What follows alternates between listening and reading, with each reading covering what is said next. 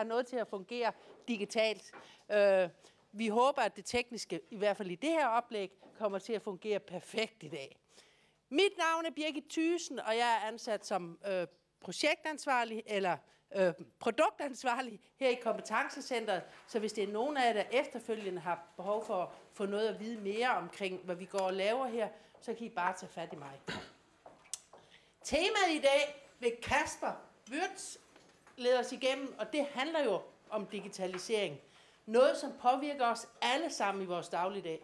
Og det vil vi have fokus på her, det er, hvordan kommer det til at påvirke os nu og i fremtiden, både som medarbejdere, som virksomheder og som ledere.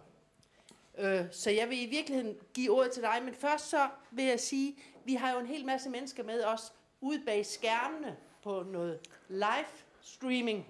Og for dem vil det være mulighed for at stille spørgsmål på chatten. Ole, som sidder her, vil så tage de spørgsmål op. I skriver på chatten, så I er velkommen til os at blande jer i debatten. Og jer andre, hvis nogen af jer har spørgsmål, så også bare ræk hånden op. Så er det også åben for, at vi har en dialog omkring tingene her. Fordi det skal jo gerne være en gensidig dialog omkring Absolut. at blive klogere. Mm. Så velkommen til Kasper, velkommen til jer alle sammen, og lad os få et par gode timer her sammen. Tak. Godmorgen til jer alle sammen, og godmorgen til chatten. Ole, hvis min kone Marianne begynder at skrive, så skal du bare negligere hende fuldstændig. Digitalisering, altså udover at vi har haft lidt problemer med det her til morgen, så, har vi, øhm, så, så er det sådan et, hvad skal man sige, et begreb, som er meget flyvsk. Og øhm, her til sidste, altså den her uge, altså sidste uge, der er vi ude i fire forskellige virksomheder. Vi har diskuteret digitalisering, og vi er kommet frem til fire fuldstændig forskellige resultater. Og, øh, og det er ikke med min gode vilje, at vi kommer frem til det her, men nogle gange er man også lidt nødt til at høre på medarbejdere og, og kunder.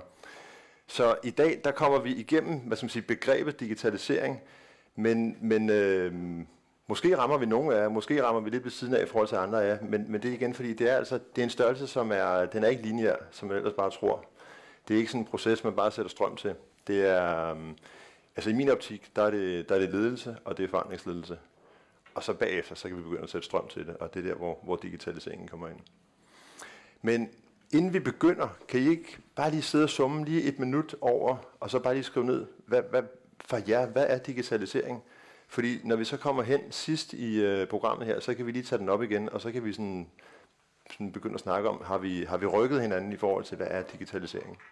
Så brug lige bare et minut på at skrive ned for jer selv, hvad, øh, hvad tænker I digitalisering er, og hvad er det for jer i jeres hverdag?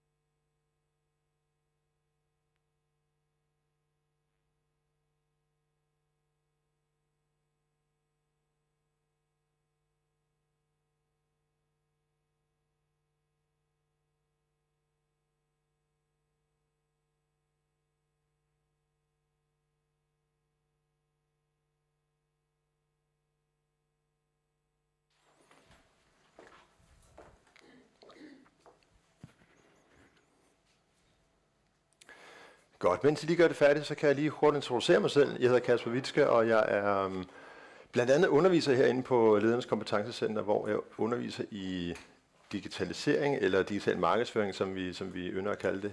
Vi har lige haft et hold igennem. Skal jeg reklamere for karaktererne, så fik de øh, uh, 10,5 i, i snit, så det var ret godt.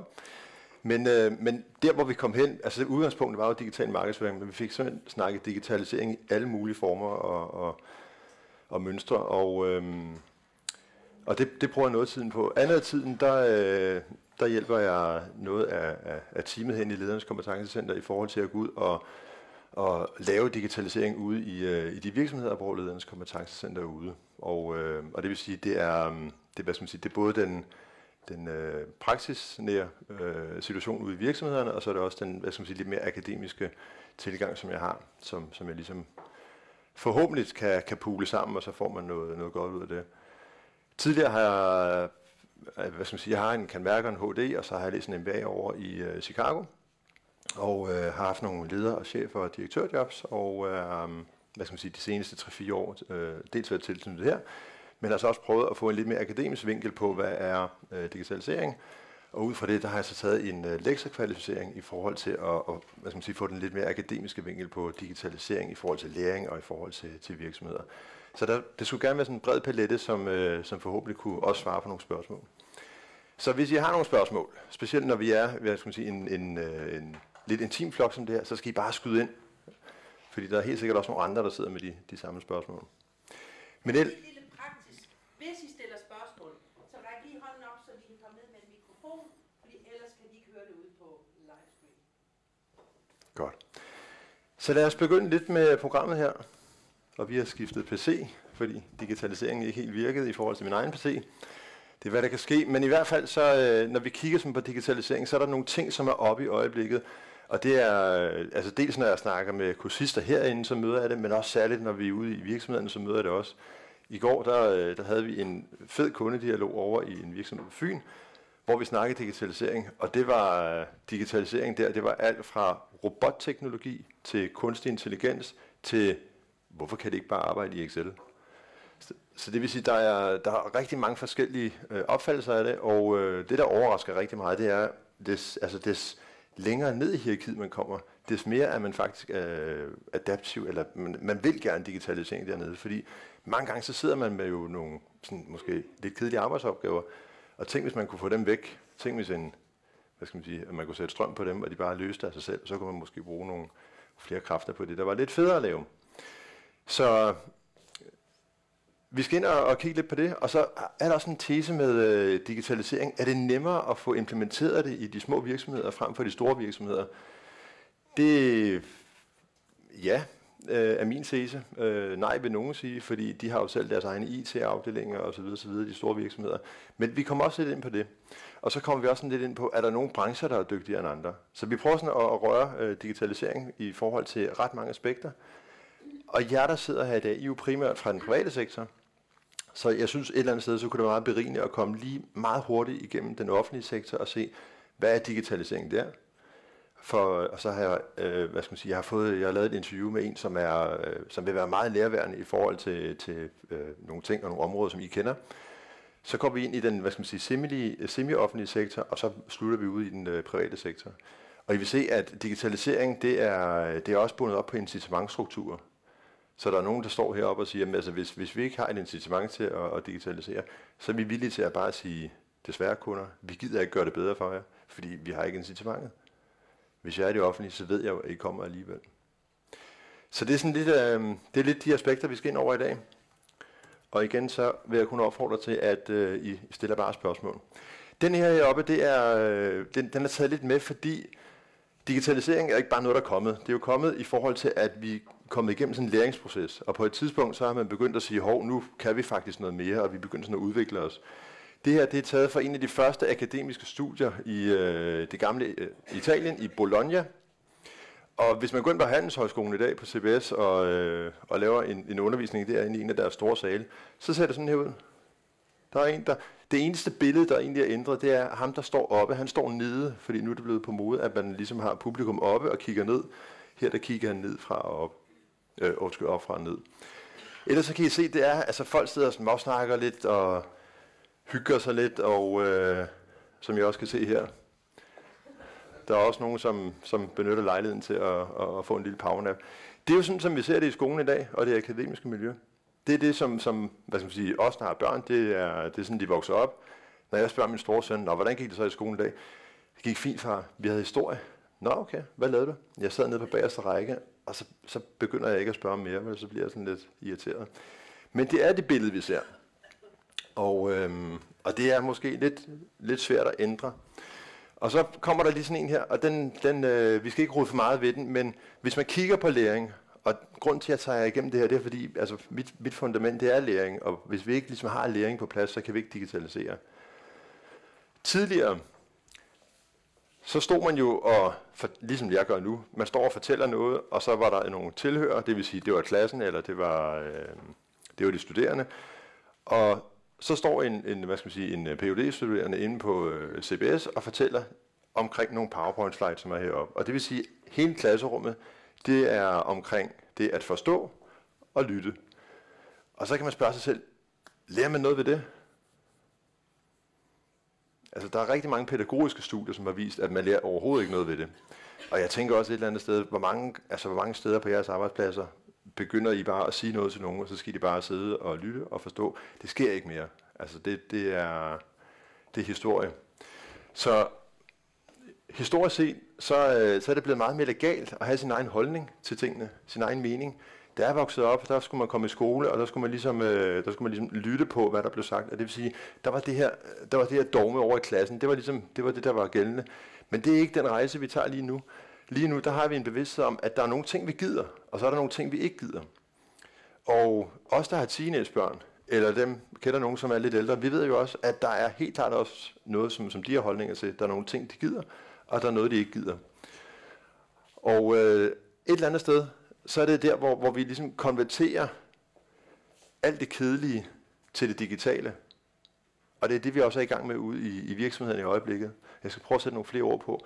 Det, man gør i undervisningssituationen lige nu, det er jo, at man siger, alt det, som vi tidligere stod og læste op for jer, som vi skulle kunne, det er ved at blive konverteret til, øh, til digitalt nu. Så det vil sige, at den der hvad skal man sige, traditionelle undervisning, den foregår mange steder på nettet. Det vil sige via Adobe Connect, eller hvis øh, underviseren har siddet og, og øh, speaket ind over en PowerPoint slide, så bliver det pushet ud til de studerende. Og når de så mødes igen, så i stedet for at bruge tid på det, der står længst ned her, så bruger man tid på det, der står helt deroppe. Det vil sige at diskutere med hinanden. Og det er jo der, at vi bliver forædlet i forhold til viden, og i forhold til at, at blive dygtigere til processer, eller ledelse, eller, eller, eller digitalisering for den sags skyld. Så hele det der skisme, som vi ser på uddannelsesinstitutionerne i øjeblikket, det er et eller andet sted de unge mennesker, som skal bringe det ind i virksomhederne. Og det er det, de vokser op med nu. De nægter den gamle klasseundervisning. De vil gerne ud og diskutere, og det bliver det også opdraget med. Jeg har en, øh, en, en rigtig god kontakt over på University of Liverpool, og de har om året, der har de 3.000 af deres masterstuderende. Det vil sige, hvor de gennemgår et femårigt forløb, før de får hugen på. De ser dem aldrig. De har aldrig nogensinde fysisk været på campus i Liverpool. De kommer fra alle mulige steder i hele verden, og de, øh, de tager uddannelsen, men de tager den digitalt. Og lærerne er i utrolig meget interaktion med dem. Det er bare via, hvad skal man sige, alle de her online medier, som vi har. Skype, Adobe Connect øh, og så videre. Så det kan sagtens lade sig gøre. Deres største bekymring, det er at få dem over på campus, når de skal have hue på. Og hvorfor er det lige præcis, hvis vi så kigger ind i de her digitaliseringsmekanismer? Jamen det er jo fordi, hvis vi kigger på den verden, vi lever i lige pt., så radioen er jo stadig et virkemiddel, men jeg ved ikke, hvor mange her, der hører radio frem for podcast, eller hvad man lige finder på, på YouTube eller Netflix eller et eller andet. Det er ligesom blevet et, et medie, som har det lidt sværere. Historisk set, der var de, øh, der var de rigtig, rigtig, rigtig mange år. Det var næsten hele min levetid i forhold til at komme ud til, øh, til en halv million mennesker. 100 millioner nåede Facebook på, øh, på 9-10 måneder. Ikke? Så det vil sige, det er det digitale medie, og det er ligesom et bevis på, hvor hurtigt det går. Alle dem, der adopterer alt det her, det er, jo, det er jo princippet de unge mennesker. Der er jo ikke nogen af os, der er gået for. Ja, det ved jeg faktisk ikke, jeg kender jo ikke. Men, men jeg er i hvert fald ikke gået forrest. Jeg er ligesom blevet tvunget ud i al det her digitalisering, fordi det er et, et nødvendigt onde i forhold til den verden, jeg lever i. Det er jo også lidt sådan, når vi kigger på vores brancher, de store virksomheder, de har jo ikke lyst til at ændre sig. Hvis de bare kunne lave alle de penge, de havde lovet i forhold til, til aktionærerne, jamen, så er der ikke noget incitament til at ændre sig. De store offentlige instanser, jamen altså hvis, hvis det ikke er en del af deres incitamentstruktur, at de skal digitalisere, jamen så gør de det formentlig heller ikke. Man er simpelthen nødt til at blive presset ud i det. Og hvis vi lige pludselig har nogle medier, som kan eksponere os for 100 millioner på, på 9-10 måneder, jamen så er der rigtig, rigtig mange traditionelle brancher, som bliver presset ud i det, og store virksomheder, som bliver presset ud i det. Og vi har masser af eksempler på små virksomheder, som er gået ind og drillet de store virksomheder, har taget en masse kunder, og så ligesom har, har solgt kundebasen af igen. For så at starte op på ny igen, og så starter møllen forfra.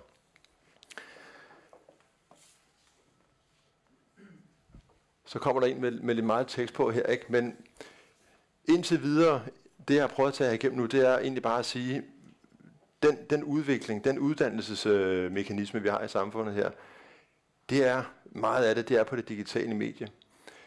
Øh, måden de lærer at gøre det på, det er jo heller ikke dybdelæring mere. Man læser jo ikke så meget bøger. Man, man YouTuber jo. Så hvis, øh, hvis, hvis jeg går ned i kælderen og kigger på at min, min søn og nogle venner eller veninder, som er med hjemme og laver nogle lektier, de sidder ikke med åbne bøger. Selvom, altså bøgerne ligger jo pænt foran dem, men, men de er jo helt nye. De dufter også nye. Og, øh, til gengæld så sidder jeg YouTuber, og så får de sådan nogle små snaps af, hvordan der hvorledes, øh, hvordan der er det. Og når man så snakker med dem, så har de jo kun lige fået den der lille to minutters undervisning i et eller andet historie, eller biologi, eller øh, matematik, eller et eller andet. Så det vil sige, det er jo ikke specielt, altså det er jo ikke specielt fantastisk at, at snakke med dem. De mangler ligesom den der fordybelse, som vi har, siger jeg i hvert fald til dem, fordi så føler jeg mig lidt bedre. Ikke? Men, men faktum er jo, at de får så meget mere viden, og de har så meget lyst til at diskutere det, og de tager også diskussionerne med os. Så det vil sige, meget af det, som vi, som vi kigger på, det er jo i princippet nogle, nogle trends, som bærer os over på, øh, på et eller andet niveau. Og det er også det, jeg prøver at sige heroppe, at, at de unge, de gider ikke tage de ufede opgaver. De gider, og det er åbenbart at læse nu. Det er åbenbart en ufed opgave at læse bøger. Så de vil hellere lytte. Og det tager de jo med sig ind i virksomhederne. Man får jo ikke nogen af de højt øh, uddannede mennesker til at gå ind og så bare tage rigtig, rigtig kedelige opgaver. Og det er ligesom derfor, at jeg prøver at sige, at vi bruger ufattelig mange, mange timer bag, øh, bag skærmen. Og det er jo nogle trends, som rykker os over herover, hvor vi ligesom siger, alt det vi bruger bag skærmen, det er jo både til læring, og det er også til løsning af arbejdsopgaver. Men i sidste ende, der gør det, at, at man skal sige, vores, vores læring bliver meget mere blendet, det vil sige, hvor vi har en masse digital læring, og vores øh, metoder på, på arbejdspladsen, dem bliver også meget, meget mere øh, digitalt. Og nu begynder vi at komme over på, på arbejdspladserne. Det der med at digitalisere en arbejdsplads, det er jo ikke specielt nemt. Det kræver investeringer, det kræver forandringsparathed, det kræver i den grad en kulturforandring øh, i forhold til, hvordan man har gjort det tidligere. Formentlig kræver det også nogle nye kompetencer. Det er meget sjældent, at man øh, egentlig sidder og laver nogle, hvad skal man sige, nogle, nogle, nogle opgaver, og så når de skal digitaliseres, så kan man lige det. Så det vil sige, ledelsesmæssigt, for os, der er personaleansvar, ikke, der, er det, der er det jo hele spektret, vi rykker på. Så når vi snakker digitalisering, så er det altså ikke bare at sætte strøm til en eller anden proces. Det er det nemmeste af det hele. Det nemmeste er et eller andet sted bare at sidde og kode det. Det sværeste, det er at varetage alle de funktioner, som vi varetager som, som ledere og chefer i dag. Og det er ligesom det der skisme, er vi parat til det? Kan vi det? Kan vi modtage de nye, som kommer, som har endnu flere krav til, at de gider ikke lave de ufede ting? Så, så det jeg prøver at sige her, det er, at øh, der er nogle, nogle institutioner, som, som kæmper mod digitaliseringen.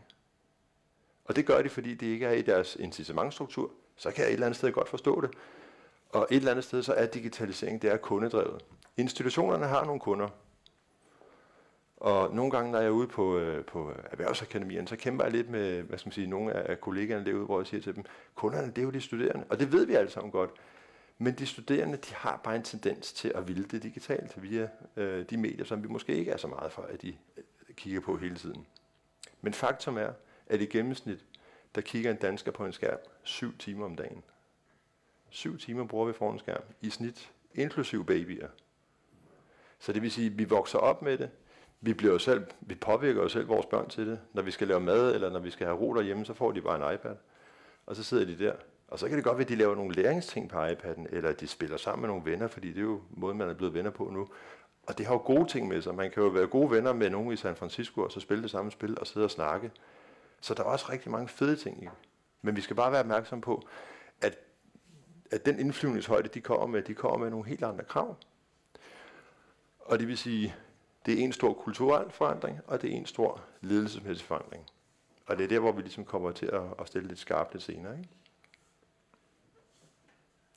Så er der den her med de institutionelle øh, sektorer. Hvorfor er det, jeg står og siger, at det er måske ikke deres incitament til at, at, at, at lave digitalisering?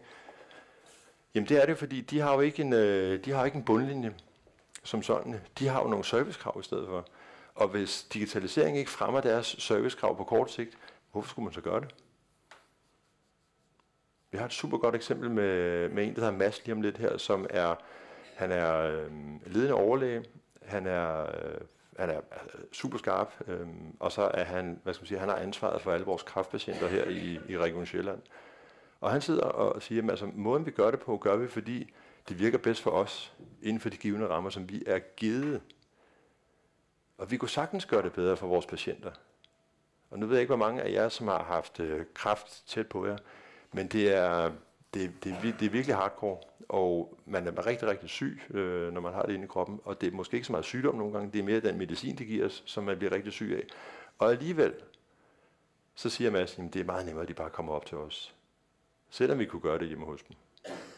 Og det er igen, hvad er incitamentstrukturen? Så det skal vi kigge på lige om lidt.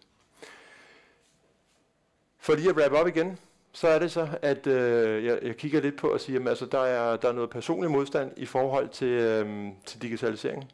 Personlig modstand i forhold til digitalisering kommer ude i uddannelsesinstitutionerne, fordi vi er simpelthen ikke klar til det.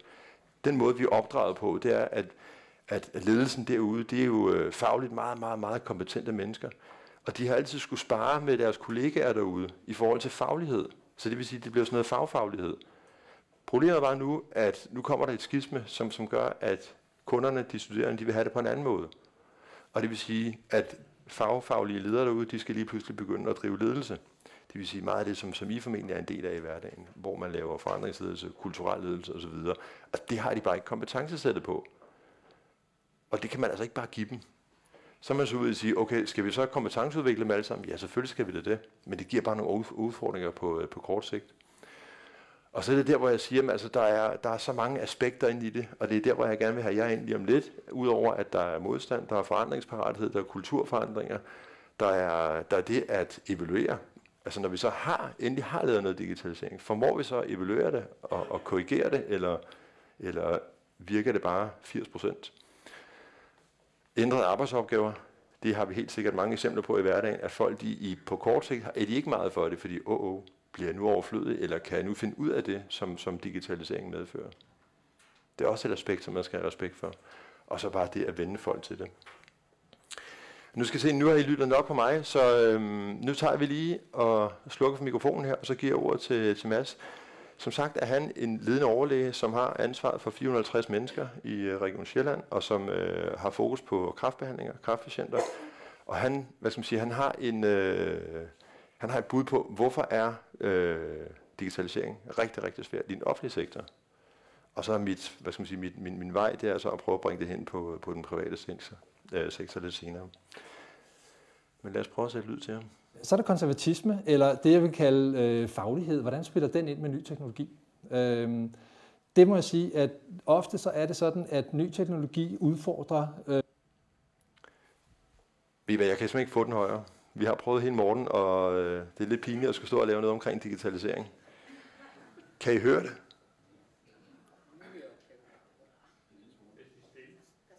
Okay, prøv at være helt stille.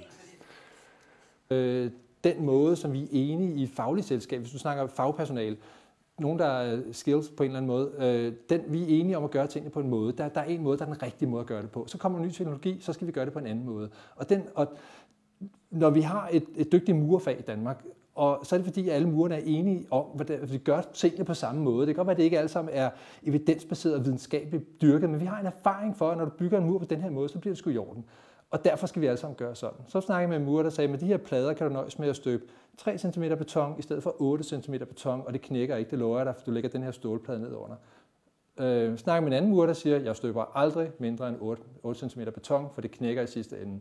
Og den der manglende tillid til, at ny teknologi kan bruges i praksis, øh, den, den, den, når du snakker fagpersonale, og den selvjustits, vi har i de faglige selskaber, og det er lige meget om det er murer, eller tømmer, eller mejerister, eller læger, øh, så, øh, så udfordrer den din kollegers syn på dig, og det skal man heller ikke undervurdere. Det giver en konservatisme, og det giver en angst for at træde ved siden af, og det kræver noget mod som leder at gå foran og så sige, som faglig leder, vi tør godt det her, og så må jeg tage skraldet, hvis det viser ikke at virke. Kom det ind i øregangene? Okay, super. Men, men det Mads siger i forhold til den offentlige sektor, det er jo, at, at der er altså det der med at være rigtig, rigtig dygtig faglig leder. Det medfører jo, at, at der er en eller anden form for en konservatisme. Og, og, øh, og det, som jeg prøver at illustrere lige før, det er jo også, at der er en eller anden form for en, en, en barriere i at give slip på noget og komme over noget andet.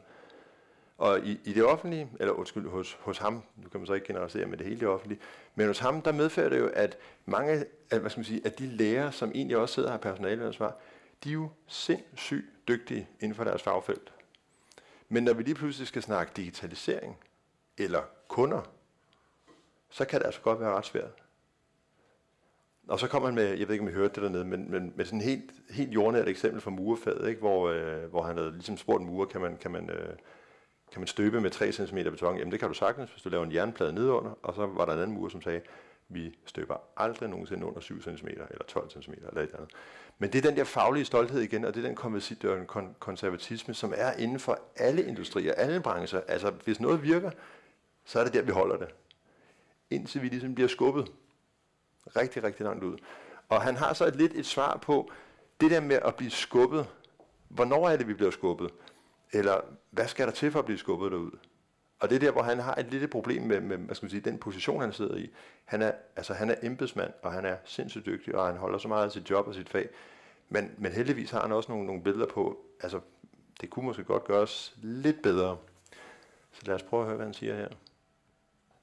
I det offentlige system særligt, er der nogle strukturer, man skal være opmærksom på, som øh, står i vejen for implementering af ny teknologi. Og når man spørger sig selv, hvorfor pokker har vi ikke været ude for otte år siden og lave teleløsninger til ældre mennesker, der sidder derhjemme og svært ved at komme ud af døren og bare skal til lægen, øh, så er sandheden, det er nok øh, incitamentstrukturerne i det offentlige system. Hvis jeg som afdelingsleder skal tilbyde teleløsninger, så koster det ofte personaletid. Det tager simpelthen længere tid for en personale at styre, hvilken ældre borger er det, der sidder hvor, hvor skal jeg ringe hen. Altså, kalenderstyringen bliver mere kompleks, det hele bliver lidt mere bøvlet, end hvis de bare alle sammen kom ind til os og sad ude i venteværelset. Det er jo meget lettere.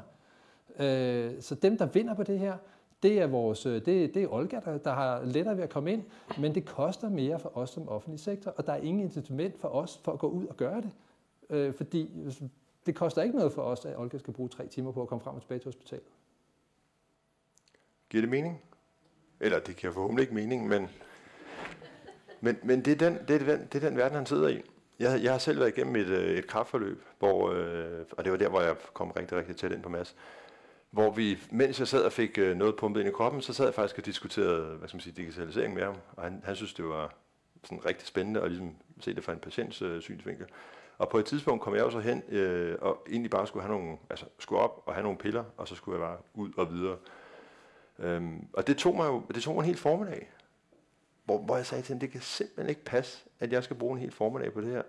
Og så kom jeg så i snak med en, øh, med, en, med en lidt ældre dame, og så begyndte jeg at sætte mine egne ting lidt i perspektiv, ikke? hvor hun så siger, prøv at høre, jeg, jeg har taget helt op fra ja, et eller andet Nykøbing, et eller andet sted op i øh, øh, Nordvestjylland. Så hun taget hele vejen ned for at sidde og vente øh, i venteværelset, og øh, der var så forsinkelse på. Så hendes dagsrejse for at få nogle piller, som hun bare kunne få sendt med posten, det tog hende 6 timer. Og, og det er jo ikke fordi, altså, det er jo ikke fordi helbredet det er specielt stærkt, når man er i den position. Men det han siger, det er, incitamentet er der simpelthen ikke. Det er klart, patienterne kommer af sig selv. De skal ikke ud og finde dem. Præcis. Andet på privathospitalerne. Nu er jeg ledende, tidligere ledende lægesekretær.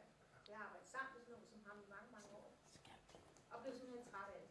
Så, Jamen, det er jo, jeg kan sige, at øh, nu har jeg tidligere været ledende lægesekretær netop inden for systemet, så jeg har arbejdet sammen med ledende overlæger i mange år. Øh, og forskellen er jo, at øh, de skal ikke ud og finde kunderne. Patienterne kommer helt af sig selv.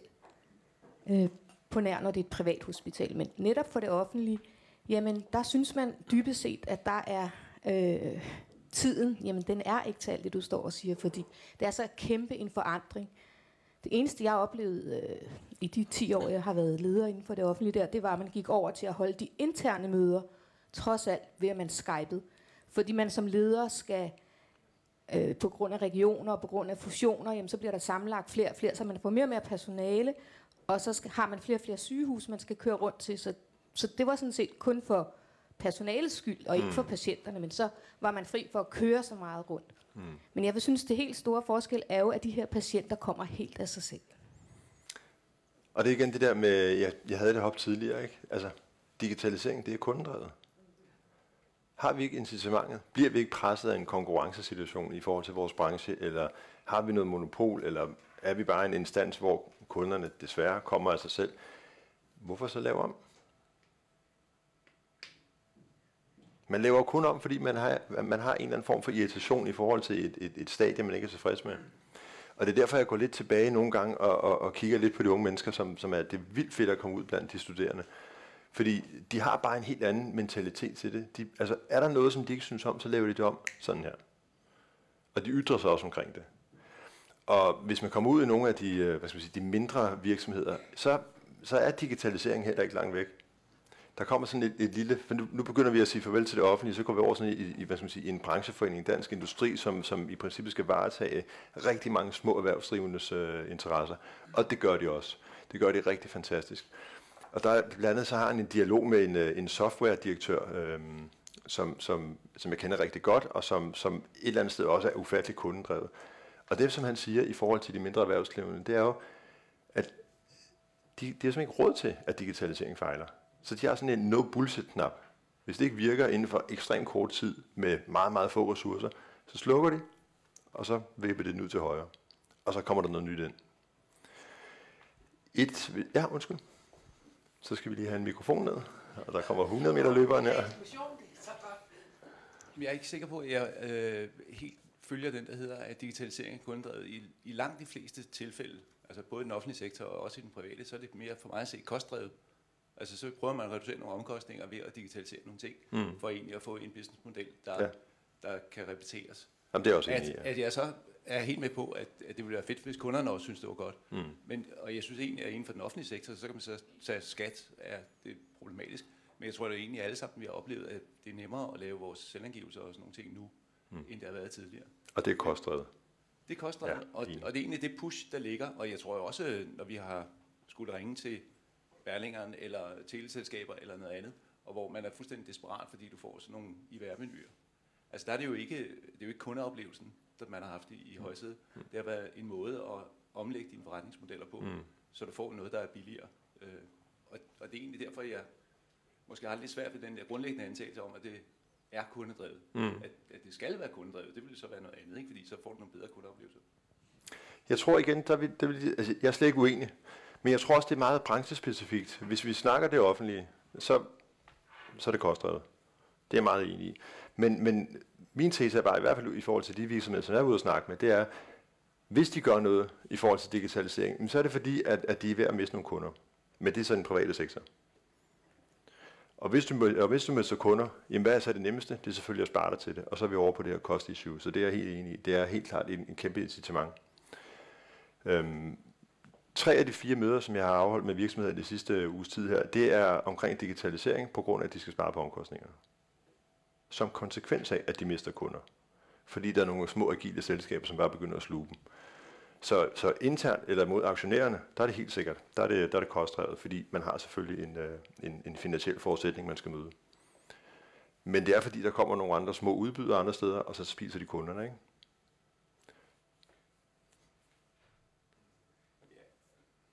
Ja. Så skal vi herned, Birgit. Ja. Frem og tilbage. Endelig bare byde ind. Ja, goddag. Jeg hedder Anders. Hej, Øhm, Anders. ja, altså, jamen, jeg vil bare... Øh, jeg synes, det kunne være godt at nuancere det en lille smule.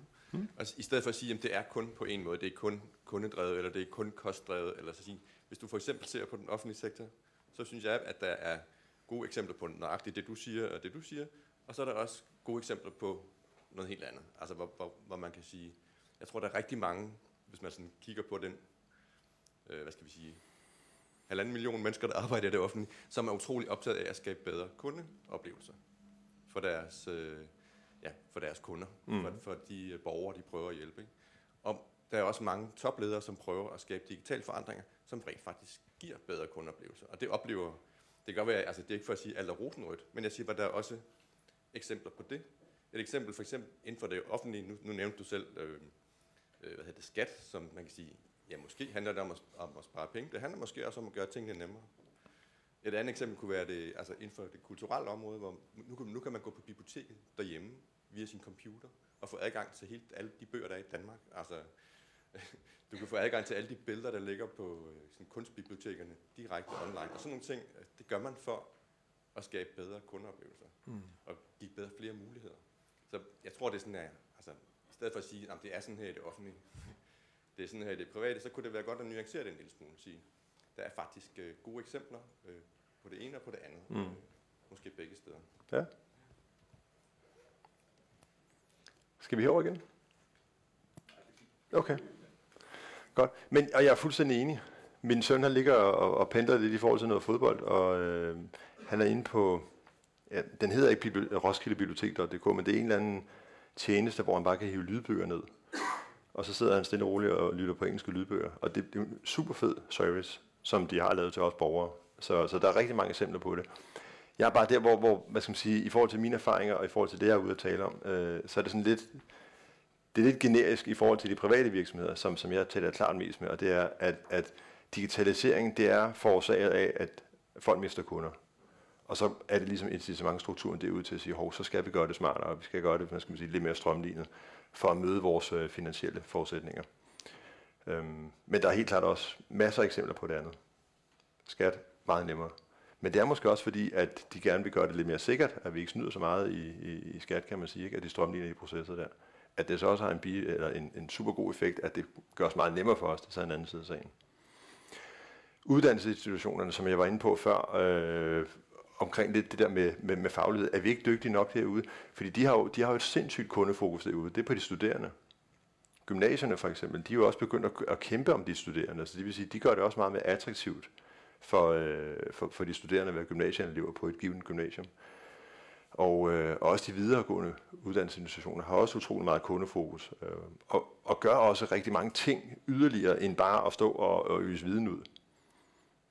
Men det er vel fordi, de er i en konkurrencemæssig situation, øh, konkurrencemæssig situation, hvor hvis de ikke gør det, så er der nogle andre, der gør det.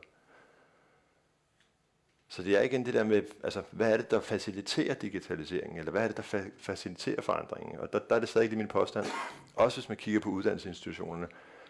Hvis man har en, en, en uddannelsesinstitution i, i København, der er rigtig mange ombud i København og omegn. Men der er jo også alle dem, som man kan tage digitalt, som lige pludselig er ombudet. Nu gav jeg det eksempel med, med University of Liverpool. De har ikke så mange kunder her i Danmark, men, men der er rigtig mange åbne universiteter, som simpelthen bare tager hvad skal man sige, øh, masterstuderende igennem en femårig uddannelse, og så i stedet for at man bliver poppet ud på CBS, jamen, så kommer man bare ud på, ja, på et andet universitet. Ikke? Så det er, det, er, altså det er stadig min grundtanke, og så kan man have mange holdninger, men det er stadig min grundtanke, at det er konkurrenceelementet, som, som fordrer den her digitalisering, om det så er i forhold til koststrukturer eller, eller hvad det er. Og så er det lidt, det er i hvert fald lidt her, hvor jeg vil prøve at komme over og sige, at så har vi, har vi lignende udfordringer i, i de private sektor, og, øh, og, og der kunne det være rart med, med en masse input her. Hvad, hvad er det, I sidder overfor i, i dagligdagen? Ikke? Øhm, I forhold til det med at, at digitalisere øh, forretningsgangen for eksempel, eller, eller kundetilgang, eller øh, leverandørafhængigheder, der har jeg i hvert fald nogle, nogle, nogle talrige eksempler på, hvordan man prøver at digitalisere processerne med dem, som man burde samarbejde rigtig, rigtig meget med, det vil sige leverandører og kunder. Og så er det godt, er det godt at ligesom sætte strøm til en proces, hvor man egentlig kunne komme rigtig, rigtig langt med dialog? Jeg ved ikke. Hvad tænker I?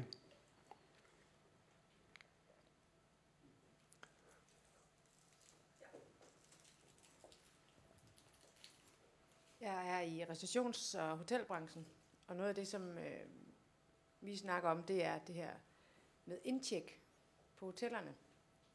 Om det skal gøres digitalt, og det er kostbaseret. Det er jo for at spare nogle af de her dyre lønninger på skæve tidspunkter. Øhm, og der er det nemlig, hvor går oplevelsen så er det? Mm. Og er det fint for, hvor min sidemand her kom ind sent om aftenen, bare lige op på sit værelse og efter et møde? Det er fint, men kan vi ikke øh, gøre meget mere ved oplevelsen, når det er personbaseret? Så det er den, der kører meget ved os lige nu. Mm. Og det er et spørgsmål, hvor, hvor, altså, hvad er rigtigt og hvad er forkert? Jeg tror også, jeg håber i hvert fald, at jeg startede med at sige, digitalisering, det, altså der er ikke noget svar til, hvad der er rigtigt og forkert, men man gør det på rigtig mange forskellige måder. Og som jeg også prøvede at sige tidligere, ikke, i, med, med en kundedialog, jeg havde i går, eller også i sidste uge, der er så mange nuancer på digitalisering. Hvad er digitalisering? Ikke? Jeg er også lidt til den type, som egentlig bare gerne vil gå op på mit værelse, ikke? Men, øh, men hvis jeg havde min, min kone med, så ville hun jo gerne stå og snakke lidt med receptionisten og høre, hvad der, hvad der skete i området. Så det er lidt, ja, spændende. Hvad, er I kommet frem til noget så, eller?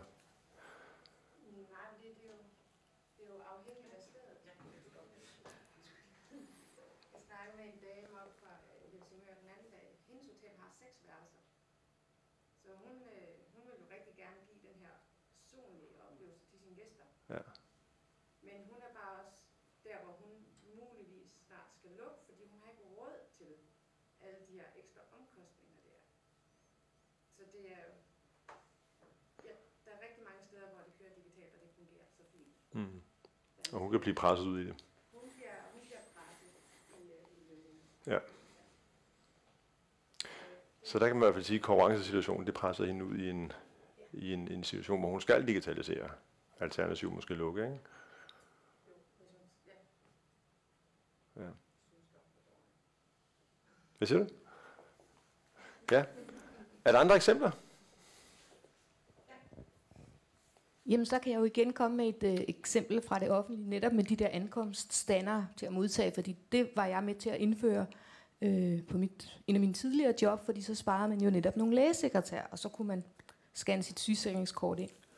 Og det fungerer i nogle situationer, men man glemmer nogle gange, at de der scanner, de kan ikke svare på, øh, hvor ligger det, og al den der omsorg og den der personlighed og service. De kan ikke bestille kørsel tilbage. Det første sted, vi indførte det, der glemte vi så egentlig, at jamen, hvem skulle så egentlig så bestille kørsel? Så det hobede sig op med patienter i venteværelset, der ikke kunne komme hjem, fordi det var jo det, sekretæren plejede at gøre. Mm. Så der er fordele og ulemper øh, ved alting, tror jeg. Mm. Ja, og igen et godt billede af, at, at digitalisering det fungerer ikke bare. Ikke? En, en af de kundedialoger, jeg havde sidste uge her, der, der sad jeg og snakkede med, med tre forskellige afdelinger, og der havde Finans, de havde jo selvfølgelig et syn på, hvad er øh, digitalisering, og de hang det meget op i forhold til et Excel-ark. Øhm, så havde vi en øh, dialog med, med, med produktionsenheden, altså netenheden der, de havde et andet syn på det, og så havde øh, salg marketing, de havde et helt tredje syn på det. Og det var faktisk rigtig spændende at, at, at sidde og lytte på, hvor, altså, sindssygt dygtig inden for eget område, og så til sidst på dagen, så, øh, så skulle vi lige afrapportere lidt, og så kom den administrerende direktør, og så sagde han bare sådan stille og roligt, er der, er der, er der slet ingen her, der har kigget på tværs af hele virksomheden? Altså, hvordan er kundeoplevelsen hele vejen igennem virksomheden, ikke? Og så sad alle og blev sådan halvrød i hovedet og pinlige og sådan noget, ikke? Men, men det er også, altså, hvor meget skal vi digitalisere, ikke? Det er igen det der med, med, med kundeoplevelsen.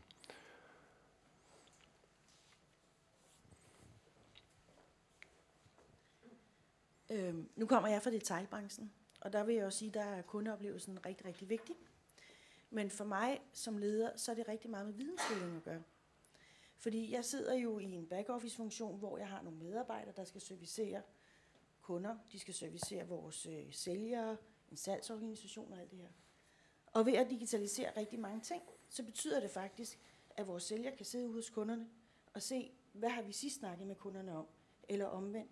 Sådan så man hele tiden er på, kan man sige, forkant på, hvad er det, der sker lige nøjagtigt med den her kunde. Mm. Så jeg synes, det er ikke så meget, om vi ikke er dygtige nok eller noget. Det er simpelthen vidensdeling, når man i hvert fald kommer fra den branche, jeg kommer fra. Spændende. Lige om lidt skal vi se et klip fra, øh, altså mellem Dansk øh, Industri og så ham, den administrerende direktør inden for EG, som er en kæmpe software, jeg ved ikke, om I kender EG, men kæmpe softwareudvikler, som laver software til utrolig mange øh, brancher, blandt andet frisørbranchen. Så det vil sige, når I bestiller en klipning, så 50% af alle frisører her i Danmark, de går så ind i det software, som EG så har, har udviklet til dem.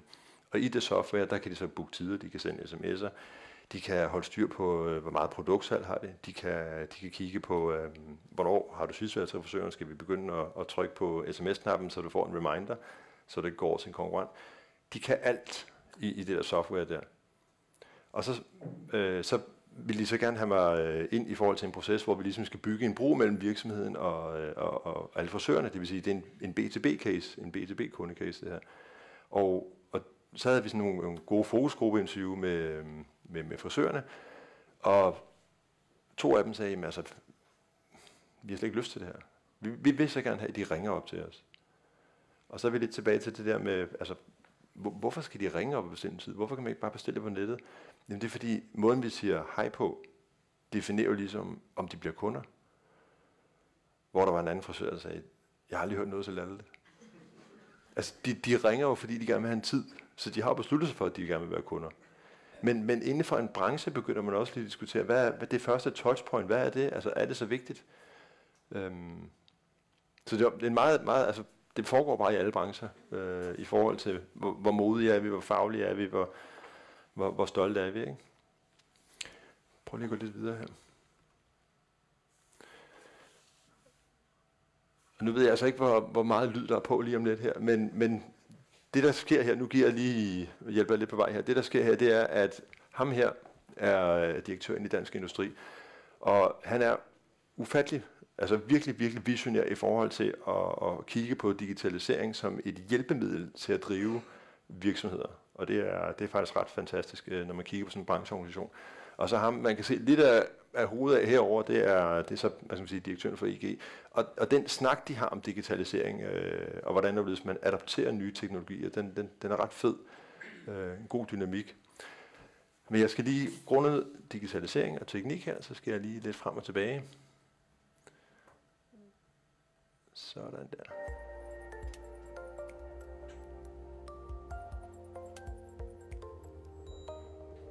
Lars, jeg ved jo, at øh, DI har store ambitioner med hensyn til digitalisering på erhverv.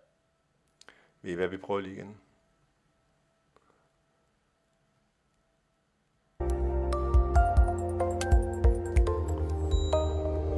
Lars, jeg ved jo, at øh, DI har store ambitioner med hensyn til digitalisering på erhvervslivets vegne, og bestemt også små og mellemstore virksomheder. Ser der nogen forskel på små og store virksomheder, hvilken udfordring de står overfor, eller forskellige tilgang, de skal have til deres digitalisering? Ja, det synes jeg. Jeg synes, jeg synes at små virksomheder har sådan en tendens til måske at have sådan en no bullshit-knappe. Mm. Altså, det skal virke for dem. Ja. Det skal gøre en forskel i deres hverdag. Ja. Øh, de har ikke tid og måske heller ikke ressourcer til at eksperimentere så meget øh, som de store virksomheder, som har hele afdelinger måske, og hvor de kan lave store strategier og gøre mange andre ting. De små ja. virksomheder skal have noget teknologi, som Øh, de kan se, kan mærkes i hverdagen, og som gør det umiddelbart lettere at drive sin virksomhed. Øh, og det gør selvfølgelig også, at de måske på nogle punkter er lidt mere konservative. Øh, og, og det synes jeg, er et langt stykke af vejen er fornuftigt, for de skal jo drive en forretning, og det skal jo løbe rundt for den. Skal men, men, men vi skal selvfølgelig også nogle gange have dem til at løfte hovedet op af en plov, plov, plovfluer, ikke? fordi ja. man kan jo nogle gange sidde fast der, fordi man er optaget af sin daglige regnskaber, og, og selvfølgelig også at drive sin forretning, og nogle gange bliver man simpelthen også nødt til at lade sig inspirere. Ja. Og det tror jeg, der er en vigtig opgave i, også så for de her små og mellemstore virksomheder, de lige skal huske, der sker jo ting omkring dem, og den måde, man har drevet virksomhed på, måske de sidste 20 år, det er måske ikke den måde, som det kommer til at foregå på de næste 20 år. Men kan I se, de små, små, små mellemstore virksomheder er gode til at bruge jer som, som brancheorganisation til at få det gjort, eller skal det, er det noget, de skal motiveres lidt mere til? Ja, det, det tror jeg. Lige at komme ja, op jeg, og tror, og jeg tror også selv, vi har ja. også, ikke, altså, vi er også i stand til at gribe ud til den på en, på en bedre måde, fordi vi kan måske også nogle gange pakke tingene for, ind på en måde, som virker sådan lidt fremmedgørende, eller ja. vi bruger nogle, nogle sprogblomster, som sådan, det er jo ikke lige min hverdag, og jeg står her, og jeg har brug for det her. Ikke? Ja. Så jeg tror, at alle parter har brug for at række ud til hinanden, øh, og jeg oplever selvfølgelig også, at jeg har brug for at komme ud og tale med de her virksomheder, hvilket jeg så også gør, ja. for at høre, hvad det er for en virkelighed, de befinder sig i. Ikke? Ja. Og, det, og det er jo en virkelighed, du i hvert fald jo i høj grad befinder dig i. Ja, så så hvad, hvad ser du i den her udvikling? Jamen jeg ser også, at de øh, mindre virksomheder, små og mellemstore virksomheder, de er meget, meget pragmatiske. Altså hvis de skal finde en, øh, øh hvis de har et forretningsproblem, så finder de åbenbart et modul eller teknologi, der lige kan løse det, tester det af. Hvis det virker, fortsætter det, ellers ud af vagten med det. Og der tager de det her med, at det er mere variable omkostninger, de kan, de kan tage fat i nu. De kan købe moduler, teste, og så ellers gå ud af det igen. Og der tror jeg, at tidligere der var det jo, som du sagde, de store virksomheder, som, som kan tage de investeringer. I dag kan de små virksomheder være med på det. Ja. Øh, og jeg tror, at teknologierne bliver mere og mere modne, hurtigere, så der kommer mere og mere teknologi til de små og mellemstore virksomheder. Og det gør så, at de kan altså flytte med de store virksomheder. Og jeg tror også, fordelen for de små virksomheder er, at de er meget mere agile. Ja. Altså forandringen hos en håndværksmester eller hos en frisør, den sker lynhurtigt. Øh, lederen ved præcis, hvad der skal gøres, kan instruere sine medarbejdere i, hvordan skiftet skal være, og så er de op at køre. Og det tager altså lidt længere tid i de, i de større virksomheder. Så jeg ser store fordele for SMV'erne lige nu i forhold til, til digitalisering.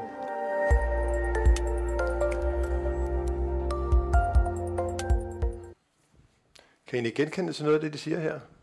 Med de små virksomheder, eller måske afdelingerne har lidt nemmere ved det i forhold til hele virksomheden, eller... det virker meget rigtigt. Formålet med at tage den her med, det er for, for ligesom at illustrere, at altså, der, der foregår en masse digitalisering derude. Og øh, et meget godt eksempel på det, som, øh, som ham, direktøren for Dansk Industri, siger, der er sådan en no bullshit-knap. Hvis det ikke virker, så skrotter de det, og så går de bare videre til næste. Så det vi havde det her fokusgruppe med øh, interviews med, med, med frisørerne, så var der så en, en frisør, som i øvrigt driver en fantastisk forretning ind på, på Frederiksberg, og hun, hun vækster, og hun har tjek på personalet, og de er glade. Og, øhm, og hun var sådan lidt i, i bad standing, fordi hun havde så meldt sig ud af, af, af frisørforbundet, fordi hun synes, at øh, det var for dårlige vilkår til medarbejderne. Hun ville helst gøre det på en anden måde. Så hun var sådan meget, ja, meget hvad skal man sige, sig selv. Men det sjove var jo, da hun begyndte at adaptere EG's system øh, til hendes butik, hun har ikke forstand på det. Hun har forstand på sine kunder og på håret. Og da deres sælger kom ud og ligesom skulle skal man sige, have øh, kontrakten underskrevet, så gik hun jo, øh, så satte de sig ned, og så pegede hun så på, øh, på sælgeren og sagde, hvis lortet ikke virker, så flækker jeg dig, sagde hun så. Og så sad han bare, jamen, øh, jamen det virker. Ja, men nu har jeg sagt det, siger hun så. Og det er sådan, hun er. Og det var hun jo også i det her fokusgruppeinterview. Hun var meget meningsstandende, men hun driver en fantastisk butik. Men det er igen det der med, virker det ikke for sådan nogle små nogen der? De har simpelthen ikke råd til at teste af i lang tid. Det, det skal virke. Men hvis det så virker, og hvis de ligesom forstår at bruge det i forhold til deres øh, situation, så kan de få så meget ud af det. Er der nogen her, der har noget kendskab til, til frisørbranchen? Men, men de er jo sindssygt dygtige til, til alt det her op. Og, og de har valgt det fag, fordi de er jo fagligt interesserede. Øhm, ham, som jeg snakkede med, som sagde, jeg vil så gerne sige hej til dem. Det er fordi, han har lært at sige hej til dem i telefonen der. Han, han, altså han, han kan slet ikke bevæge sig væk. Han kan slet ikke se en verden, hvor de bare skal booke online. Nu er det så fået et system, og rigtig mange af kunderne, de har altså valgt at gøre det online, så, så der var det lidt kundedrevet der, kan man sige. Men, men, øh, men det, der sker i den branche lige pt., det er jo, at fra at gå og egentlig bare tage telefonen og have et skilt udenfor, hvor der står, hvis vi har en ledig tid, så får du den 50'er i rabat eller sådan noget. Nu er der kommet intelligens med. Så hvis man bruger med noget af det system der, så kan du med nogle enkelte kliks, så kan du simpelthen bare forudbestille, hvornår der skal gå en sms ud til kunden og sige, nu er det tid til, at du skal op. Jeg ved ikke, om, om I er udsat for det i forhold til tandlægerne, og jeg ved ikke, om jeg røber mig selv i forhold til, at jeg måske skal gå til tandlægen snart. Men, men jeg har ret ofte en, en pige i røret, som ringer og siger, at du skal til tandlægen. Og så siger jeg, sidste gang, så gad jeg ikke høre mere på hende, så sagde jeg, må jeg så selv bestemme, hvorfor en tandlæge? Ah, nej, nej, du skal selvfølgelig komme herop, siger hun så, ikke? Men, men de er bare blevet mere intelligente med deres software og deres digitalisering i forhold til, hvornår skal vi have kunden ind igen. Så det kommer i alle brancher, det her. Nu du siger digitalisering og frisør osv., jeg tror, det er allerede øh, den nye generation, de gider ikke at bestille en tid. De går, hvor der er ingen tidsbestilling. Så de går bare ind fra gaden af, og det er der flere og flere frisører, der gør. Ja, det kan godt være.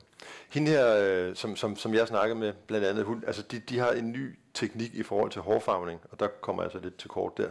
Men, men, øh, men typisk en operation tager to og en halv, tre timer. Så jeg ved ikke, det, det krævede i hvert fald tidsbestilling. Ikke? Men, øh, men til gengæld var der også en rigtig lang proces, øh, og, og hun havde sådan en leverancekæde. Så, så altså, hvis hun skulle varetage sådan en kunde der, så var det en rigtig, rigtig god forretning for hende. Men det krævede, at hun dobbeltbookede sig selv i en halv time, og den første halve time, der var det en af hendes elever, som gik ind og ligesom tog den første del af hårvasken, behandling osv., og, og så kunne hun ligesom køre den færdig. Og så i midten af processen, så kunne eleven komme til igen, og så kunne hun gøre den færdig igen. Det er jo princippet, at det er en ret kompleks arbejdsproces for at få en god timeløn. Ikke? Så det kræver altså øh, hos dem, udover at det, de kan klippe hår, det kræver altså også ledelse. Det kræver, at man har struktur på sin butik, at der kommer nogle andre hænder ind og tager processen. Det kan så ikke digitaliseres. Ikke nu i hvert fald. Så, øhm, men spændende, spændende, at det også sker i, i den branche der.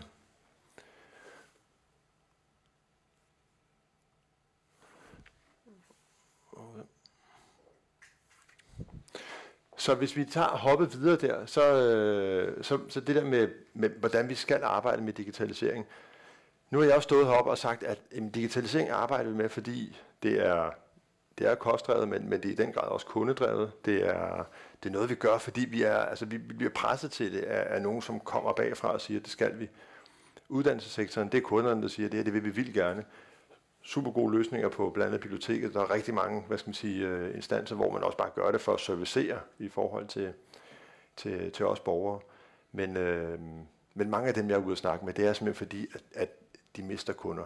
De mister kundetilfredshed, og de mister kunder, og derfor så bevæger de sig over i den her nye verden her. Øhm, det der med, at konkurrenter kan, kan inspirere, har I været i nogle situationer, hvor, hvor vi ligesom har, altså, hvor, hvor I har taget skridtet videre og sagt, undskyld, herfra er, her er vi lige nu, men altså, vi er nødt til at komme herover.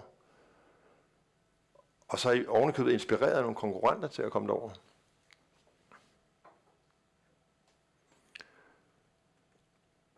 Det er jo i hvert fald lidt det, der sker, når man sidder og snakker med, med frisørerne inde i, øh, i, i København. De er jo konkurrenter. Men det fede er jo, at, at de sad jo ved sådan et bord her, og så sad vi og ledede en samtale, og så sad der nogen over ved et andet bord. Men de sidder og diskuterer løsninger. Nej, men hvis du gør sådan og sådan, så får du mange flere kunder. Hvis det var mig, så ville jeg tænke, du skal overhovedet ikke vide noget om, hvad jeg gør. Men, men det sjove er jo ved de der små industrier eller små brancher der, det er jo, at, at, at de små virksomheder, de diskuterer gerne løsninger, for at gøre det bedre for konkurrenten. Fordi de opfatter det måske mere som en kollega i branchen. Og på, på den måde, så bruger man hinanden til at, at, at lave små revolutioner i sin egen butik, for at selvfølgelig gøre omkostningsstrukturen bedre, kundetilfredsheden bedre også. Ikke? Det er lidt det perspektiv, vi skal, vi skal høre lidt om lidt, øh, lidt om. Er der nogen kommentarer indtil videre i forhold til, til vores emner her? Ellers så tager vi lige en, en lille snas her. Tror jeg. Absolut. Har, har du prøvet også dernede at skrue op, altså nederst, nederst i den sorte bjælke til højre? Ja, hernede. Der, både der og inde i selve øh, Vi har prøvet alt. Vi, vi har fire folk på. Vi har haft vores øh, IT-specialist, som øh, endte med at skifte computer rent faktisk. Så øhm, ja. Vi leger lidt stille leg, og så prøver vi lige at lytte lidt her.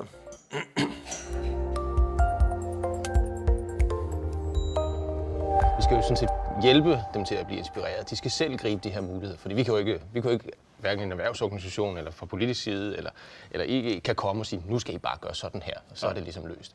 De skal jo finde deres svar i den her situation. Og det synes jeg sådan set, vi har nogle, nogle rigtig dygtige, øh, oplever jeg, rigtig dygtige erhvervsfolk, der jo grundlæggende set øh, har en sund tilgang til digitalisering mm. og vil det rigtige. Så tror jeg, at vi sådan på nogle strækninger skal skubbe til dem stadigvæk. Altså jeg oplever for eksempel det, at, at platforme trænger igennem markederne på rigtig mange måder. Mest selvfølgelig kendt med Amazon, ja. men også rigtig mange steder kommer der forskellige typer af platforme ind, som kan påvirke lige fra tandlæger til frisører til mange andre, som stiger på nogle af de her platforme og får nogle erfaringer med dem. Ja. Og der skal man være opmærksom på, hvordan de i virkeligheden agerer, og, og der, skal, der skal vi måske også hjælpe nogle gange de her virksomheder til at netop lige at kigge op og se, hvad er det, der sker omkring mig, hvad er det for nogle muligheder, jeg har. Ja. Øh, men ellers er min oplevelse grundlæggende set både, at der er gode produkter på markedet øh, til dem, som kan hjælpe dem i deres hverdag, og at de i virkeligheden også et langt stykke af vejen øh, køber ind og, og vælger at stige på nogle af de her løsninger. Ja.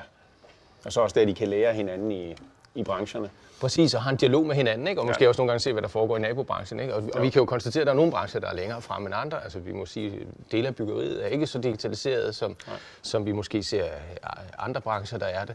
Øh, og, det og det er klart, at der, så skal vi også i, for eksempel i DI lave en særlig indsats rettet mod nogle af de her brancher, for at de også kan se, at, at deres værdikæder og den måde, som de samarbejder på forskellige typer af store entreprenører for eksempel, håndværksmestre og sådan noget. Hvordan kan de i virkeligheden også bruge nogle af de digitale løsninger sammen? Ja. Der tror jeg for eksempel, at der er et sted, vi også kan sætte ind som, som DI-organisation. Og jeg synes også, de kan lære meget af hinanden inden for de forskellige brancher. Altså inden for branchen også, Præcis. hvor jeg synes ikke, der er den samme, med mindre virksomheder, der er ikke den samme konkurrencefrygt for at hvis jeg nu fortæller den anden håndværksmester, mm. hvad jeg gør her, så tager han mine opgaver i morgen. Der er en meget åbenhed om at tale om, men det her det virker for mig, det skulle du til at prøve. Øh, og det er måske en forskel, jeg ser mellem de større virksomheder og de mindre virksomheder. De mindre virksomheder, fordi der er så mange af dem, og et mere bredt konkurrencebillede, så er man også ret åben med at dele de gevinster, man har fået ved digitalisering, og derved kan man, kan man lære hinanden.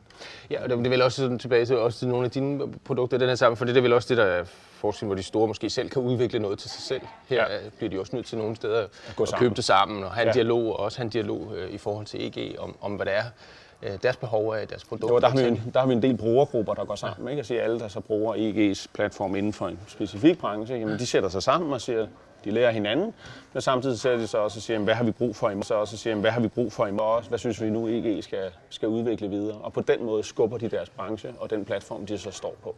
Øh, og det synes jeg er en positiv måde at, at skabe den udvikling videre. Ikke? Og så lærer man jo sådan set af alle dem, man er i fællesskab med i den her, i den her og I laver så samtidig for at udvikle jeres produkter i forhold til jo, også, det, er jo, det er jo det bedste kundefeedback, vi kan få, ikke? Er at uh, få brugernes feedback direkte på, hvad er det, der virker for dem, hvad er det, der er vigtigt for dem. Og så kan vi selvfølgelig inspirere dem med nye teknologier, men i sidste ende er det dem, der skal sige, hvad er det, der, der giver dem en værdi. Ikke? Og ser du forskel i de her i de brancher, som I nu er aktive i? Altså ser I også, altså er der nogle af brancherne, som du synes er, er, er særlig gode særlig langt, eller øh, er, der, er der forskel på os på det, du siger med at, at tale sammen? Altså er der nogle brancher, hvor de, hvor de også er bedre, de små, til at tale sammen, end de er i andre steder? Vil du, øh, jeg, synes, jeg synes egentlig, at, at i de fleste brancher er de ret åbne til, okay. at, til at tale om det. Jeg synes, de er på forskellige modenhedsniveauer. Øh, også inden for branchen, men i, i selve branchen er der også forskellige modenhedsniveauer. Der er en del i byggeriet stadigvæk om at- få flyttet op til, til et højere niveau. Men der tror jeg, det har skiftet imod med nogle mere mobile apps. Det har været det, der skulle til for at få håndværkerne med, til de kan flytte sig til at, at, at blive med på det her. Og så er der nogle direkte fordele for dem. Det kan de se umiddelbart. Det her, det hjælper mig. Og så kommer digitaliseringen så inden for den branche.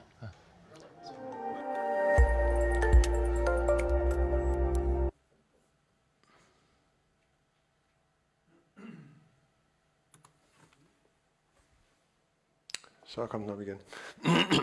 så det jeg ønskede at prøve at illustrere her, det er, at, at hvad skal man sige, nogle af dem, som møder rigtig, rigtig mange kunder i hverdagen øh, og brancher, deres tese er jo lidt, at, at man, altså konkurrenterne i branchen snakker rent faktisk sammen om, hvad gør du, øh, og hvad kan jeg så gøre bedre, og hvordan er det. De sidder simpelthen og sparer omkring, hvordan bruger man software for at, bruge, for at blive mere effektiv. Og det synes jeg, altså, det er en ret fed kundskab at have inden for en branche. Måske også det, som, som du var lidt inde på i hotelbranchen, hvor man siger, jeg åbner op og siger, jeg har sgu et problem.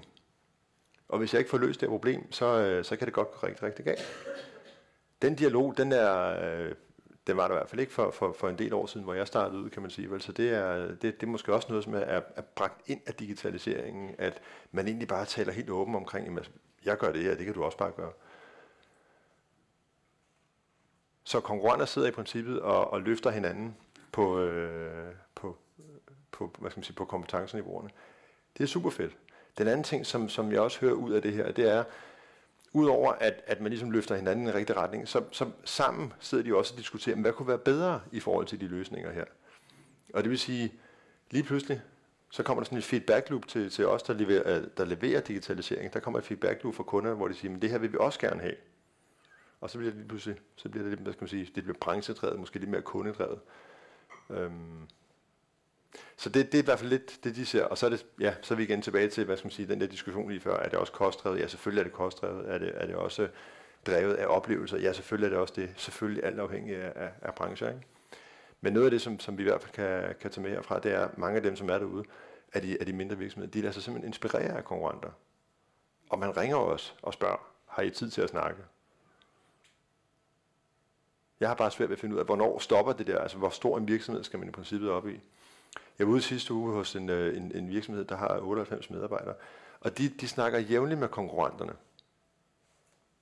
Nu er de så på Sjælland, de snakker jævnligt med nogen, der er over i Jylland, så de føler måske ikke, at det er så meget konkurrent, men de snakker hele tiden løsninger, og hele tiden software, og hele tiden, hvad gør I? Hvad gør I i forhold til at digitalisere leverandørprocessen, eller kundeprocessen?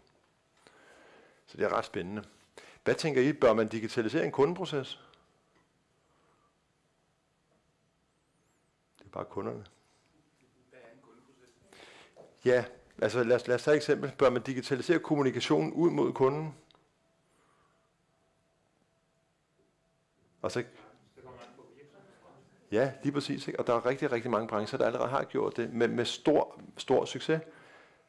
Det vil sige, når vi booker en flybillet, så er det jo rent digitalt efterhånden. Ikke? Eller når vi booker hoteller, så er det jo også formentlig rent digitalt. Jeg, tror, jeg ved ikke, hvor mange der... Når, når frisørerne booker tid, så er det 80 procent, det er digitaliseret inden for meget, meget, altså virkelig en lille overrække. Men hvis, hvis vi bevæger os over i B2B-segmentet, så er der måske færre af de her øh, hvad skal man sige, forretningsgange eller kundegange, som er digitaliseret.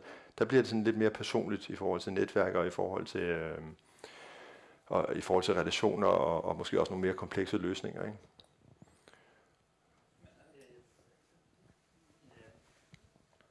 Jeg vil bare sige, at den nye generation, de, de vil have det digitalt. Mm. Så det, på et eller andet tidspunkt kommer det hos de fleste af os, fordi at, ellers så har du dem ikke som kunde. Mm. Og på et tidspunkt bliver det altså dem, der skal lægge omsætningen, og ikke os. Præcis. Så der er vi også tvunget lidt ud i situationen der. Nu skal det ikke gå så langt, Birgit. Jamen, nu er det så mig igen. Jeg kom med et helt frisk eksempel, fordi nu er jeg jo så startet i det private. Jeg arbejder hos Vitrix Medical og skulle faktisk til mit første kundebesøg. Og kunderne, de er jo ikke i Danmark, det er på eksportmarkedet, så øh, jeg skulle besøge en kunde i Schweiz, og det gjorde jeg i går. Øh, hvor jeg sådan lidt foreslog, jamen skulle vi ikke tage et Skype-møde? Men det var to meget ældre herrer, og hvor blev vinersnitslen af, og hvordan, og hvorledes. Og så der var, jeg tror også, der er det sociale i det, og de ville da gerne se, hvem jeg nu var, for nu skulle jeg overtage det her marked ja. i Schweiz. Og, øh, Så jeg med forsinkelse fra SAS to timer, fordi der var et lynnedslag. Altså i det hele taget, så er det jo lidt svært at arrangere møder i udlandet, fordi hvornår aflyser SAS lige maskinen, ikke? Men jeg lykkedes der at komme frem og så videre, og, øh, og brugt faktisk en hel dag, øh, fordi man skal jo også have, have noget efter den der vinersnitsel og så videre og så videre. Og det var det der sociale ting i det, jeg kunne se, at øh, det var de vældig tilfredse med. Øh, og så måtte jeg kæmpe mig igennem på mit lidt rustne tysk, men øh, jeg kom der tilbage med, med, med en aftale og nogle, nogle, nogle, nogle ordre, så det tror jeg ikke, jeg havde fået over et Skype-møde. Præcis. Ja, det var det, du var inde på, ikke? Det er det, det er det helt sikkert. Og det er vel også branchebestemt, tænker jeg, ikke? Altså den her branche er måske lidt mere klassisk. Øhm, så ændrer det sig, ja. Er vi enige om det? Om 10 år, så er det helt digitalt? Nej. det, altså, jeg, jeg, faktisk i går øh, optog jeg et, noget video, som skal bruges til sådan en konference omkring øh, rekruttering. Øh, og det er også automatisering i rekruttering. Og, op, øh, og interviewe forskellige øh, hvad hedder det, folk, sådan slutbrugere kan man sige. Folk, der har været udsat for det, øh, både unge og gamle. Og der var der altså nogle af dem i 20'erne, som sagde, jamen altså, et, et eksempel på en rigtig dårlig rekruttering for dem, det var, øh, at det har foregået over Skype, og de, var, de har simpelthen ikke været i stand til at kunne lave den samme, øh, sådan, altså connecte med, med dem, der var på den anden side, øh, på samme måde, som de kunne, hvis de var til stede. Mm. Og altså på den måde, som sige, det er jo ikke for at sige, at det ikke er, når, når, altså, det giver nogle muligheder, det er super godt, fantastisk, men der er også nogle oplevelser, selvom man er i 20'erne, af, at det her det er faktisk en dårlig oplevelse. Mm. Bare lige for at sige, det er ikke kun et generationsspørgsmål. Helt enig. Jeg tror mere, det er situationsbestemt. Ja. At det er et spørgsmål om, om kunden har taget en beslutning. Jeg, jeg skal ud og rejse, jeg skal bestille den her billet. Fint, automatisere den. Eller er det et spørgsmål om, du skal sælge noget, eller du skal have en information. Så jeg, det har ikke noget med... Altså, jeg tror mere, det er situationsbestemt end noget andet. Mm. Ja, og det er vel også korrekt, hvis vi skal have sådan en lidt mere kompleks rejse, så, så ja, det ved jeg ikke. Så, det er jo også derfor, Nyhavn rejser, det er jo stadig ikke. Det er jo på grund af, at de skal sammensætte lige præcis de ønsker, man gerne vil have, ikke? og det er jo situationsbestemt. Enig, helt enig. Jeg har det lidt sådan, når, når, når jeg har et rigtig vigtigt kundemøde, så ville jeg aldrig drømme om at gøre det Skype. Lige meget, hvor meget det, altså det krævede i forhold til alt muligt andet, så ville jeg altid sidde med eye to eye. Men hvis jeg føler, at, at om den, den er solgt igennem, eller vi er ligesom der, hvor vi skal være, eller sådan noget, så, så kommer alle mulige forslag på digitalisering lige pludselig op. Ikke? Så ja, det er vel også situationsbestemt, tænker jeg. Det øh, er, øh, kommer også an på, hvor komplekst en, en, en, en, en ting, du skal sælge. Altså, hvad det er, du skal sælge. Mm. Fordi noget er så komplekst, så der er du simpelthen nødt til at have en face-to-face møde, for ellers ja. bliver du misforstået. Ja. Så løsningssalg måske også noget, som ikke kommer til at blive digitaliseret. Og forhåbentlig da ikke. Ellers bliver det også lidt kedeligt lige pludselig. Ikke? Var der noget herovre? Nej.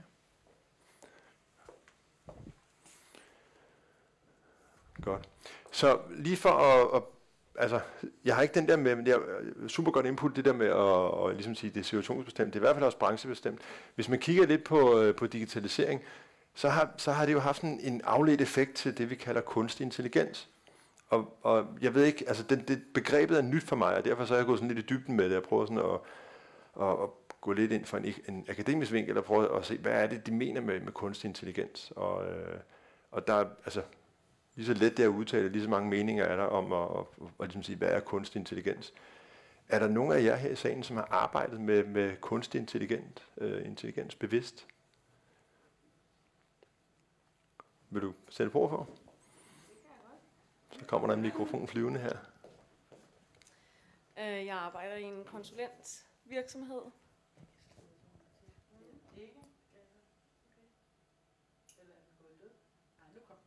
Jeg arbejder i en konsulentvirksomhed og arbejder dagligt med at implementere kundecenterløsninger blandt andet. Og der laver vi jo meget af de, mange af de her robotter, som taler med kunderne. Når der I logger ind på en eller anden hjemmeside, så kommer den her lille boble frem, som spørger dig, om der er noget, man kan hjælpe med. Ikke? Mm. Super, det arbejder vi en del med. Ja. Nu passede det ikke helt ind i min kontekst lige før, og det er jo igen det der situationsbestemte der, men, men en af de interviews, som jeg lavede med Mads, der talte han også om kunstig øh, intelligens. Og det er i hvert fald hverken kunde- eller kostdrevet. De har udviklet en robot kunstig intelligensløsning, som, som simpelthen bare sidder og lytter alle kald, der går igennem til vagtcentralen, lytter den igennem. Og baseret på stemmelejet, så kan den før nogen som helst læge konkludere, der er tale om et hjertestop. Og, og der er vi så ude i noget, altså rigtig, rigtig avanceret teknologi der, ikke? Øhm, og den, den kører live nu. Så altså, den måde, man ringer ind på, den reaktionsmønster, man har, det man siger, og så også stemme, hvordan afledelsen kører, alle mulige aspekter, transformerer den om, og så før alene overhovedet kan nå at konkludere noget, så har robotten sagt, hjertestop, tryk her. Så det er også, altså, fed løsning, ikke? men det er i hvert fald også noget med, med kunstig intelligens. Men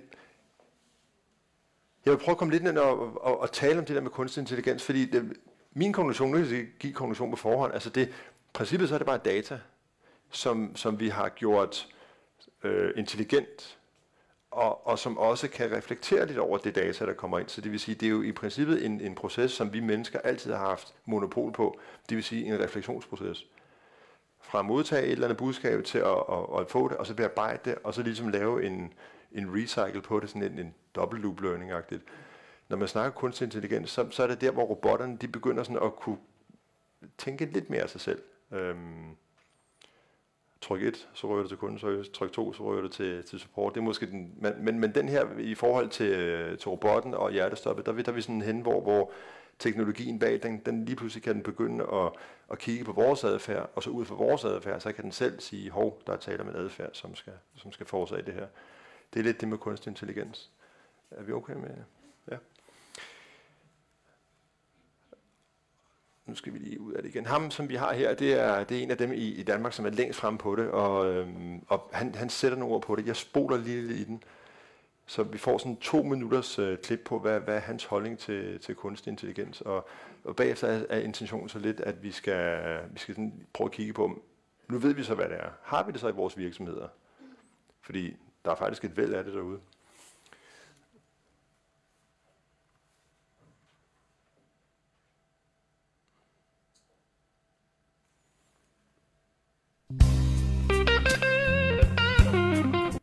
Den måde, som computeren tænker og spiller skak på. Men det er så også vigtigt at forstå, at den måde, systemerne virker på, den måde, som mennesket tænker på og løser skakproblemet på, og den menneske, måde, som computeren gør det på, er, er grundlæggende forskellige. Mennesker har en fuldstændig fabelagtig evne til øh, mental forestillingsevne, og vi har en øh, utrolig evne til at kategorisere og begrebsliggøre verden omkring os. Der er computers overhovedet ikke på noget nær vores niveau. Til gengæld så har de masser af rå beregningskraft. Så for eksempel IBM's Deep Blue, øh, den blev i 1997 øh, verdensmester i skak. Og den kunne udregne 200 millioner skaktræk i sekundet. I den anden ende af spektret, så kan man kigge på ting, som er meget lette for mennesker, eller relativt lette, sådan noget som at bruge naturligt sprog, tale med hinanden, forstå hinanden, og vores sociale intelligens, altså vores evne til at sætte sig i hinandens sted og afkode en social situation. Der er det sådan, at selv et, øh, et vuggestuebarn kan de her ting på et langt, langt højere niveau end noget computerprogram, øh, vi i dag har. Hvis man skal sådan prøve at forklare forskellen mellem et computerprogram, der kan karakteriseres som kunstig intelligens og et, der ikke kan, så kan man tænke på at lave et computerprogram, som kan spille et computerspil. Hvis man gør det på den måde, at man sætter sig ned og tænker alle de situationer, som computerspillet kan være i igennem, og finde ud af, hvordan computerprogrammet så skal reagere i de situationer, så vil man i dag ikke kalde det for kunstig intelligens.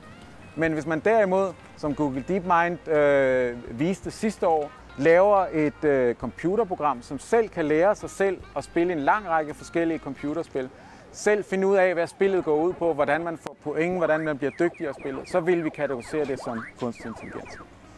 Og man kan sige generelt set, så den hellige gral i kunstig intelligens, det er netop det her med selvlærende systemer. Systemer, som selv kan lære sig selv at løse nye opgaver med den form for fleksibilitet, som vi mennesker har. Og det er klart, at hvis vi får knækket koden og finde ud af, hvordan vi kan gøre det her i, i computer, øh, så vil det have en enorm indflydelse på den slags kunstig intelligens, vi vil se i fremtiden. Nu fik I hans bud på, hvad kunstig intelligens er. Er det, er det noget, I har kendskab til i dagligdagen? begrebet, det, det, føler, det, altså, det, det er virkelig, det er rigtig aktivt derude, ikke? Så jeg snakkede med en finansdirektør, som gerne vil have kunstig intelligens i forhold til udarbejdelse af hans øh, årsregnskaber. Og øh, da vi så arbejdede os ind på, hvad er det kunstig intelligens, så er det i princippet bare at, at hive tallene ud, og så bare få det stillet over i, i et ark. Og så, og så ville han meget gerne have, at nogle af de nøgletal, som han skulle kommentere på, de kommentarer, de blev lagt automatisk. Er det kunstig intelligens? Eller er det bare digitalisering? altså i min verden er det bare digitalisering, fordi det, det, er, det er ret nemt at ligesom kode sig derhen til. Øh, men i hans verden, der var det simpelthen det vildeste, og han kaldte det kunstig intelligens. Så det er igen det der med, altså hvor, hvad er digitalisering, og hvad er kunstig intelligens? Øh, det er nok, det er nok to sider af samme sag. Og det var lidt det, jeg ville prøve at vise med, med den her video her. Vi går lige tilbage til dem her.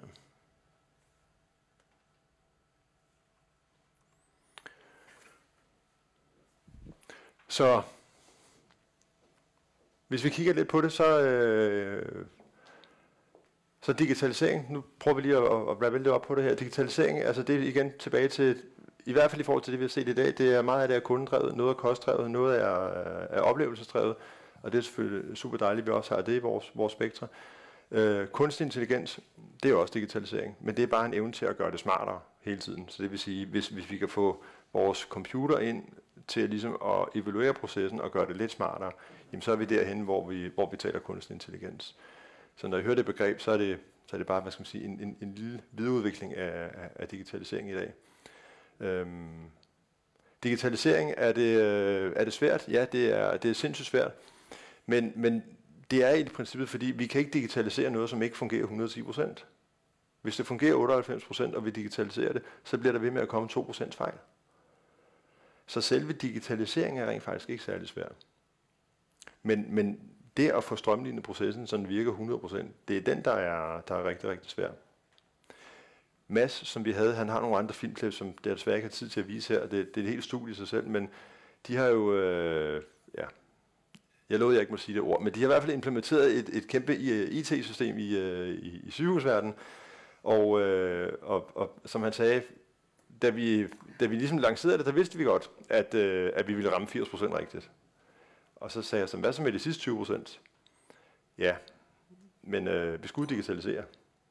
Så det vil sige, der, igen, der opererer man med en eller anden form for en fagmejl. Problemet er her bare, at de der 20 de har altså enorme konsekvenser, fordi de bliver ved med bare at blive lavet fejl, indtil de bliver digitalt rettet.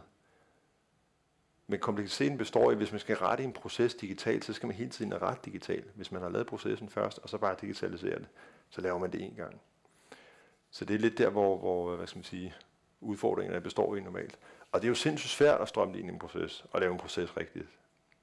Og derfor er det også en, en, en, hvad skal man sige, en god tese, det er mange gange, det er jo fint, man prøver internt med, med, med, med digitalisering. Så hvis et godt råd skulle komme herfra, så prøv at digital, digitalisere nogle interne processer. Eller måske en enkelt proces over mod en leverandør, hvor vi har et rigtig godt kundeforhold, fordi så kan vi da mindst grine af det bagefter, hvis der opstår nogle fejl. Men hvis man begynder at digitalisere nogle processer ud mod kunderne, som, som i sidste ende øh, ikke går særlig godt, det er, jo, altså, det er jo tæt på en katastrofe. Ikke?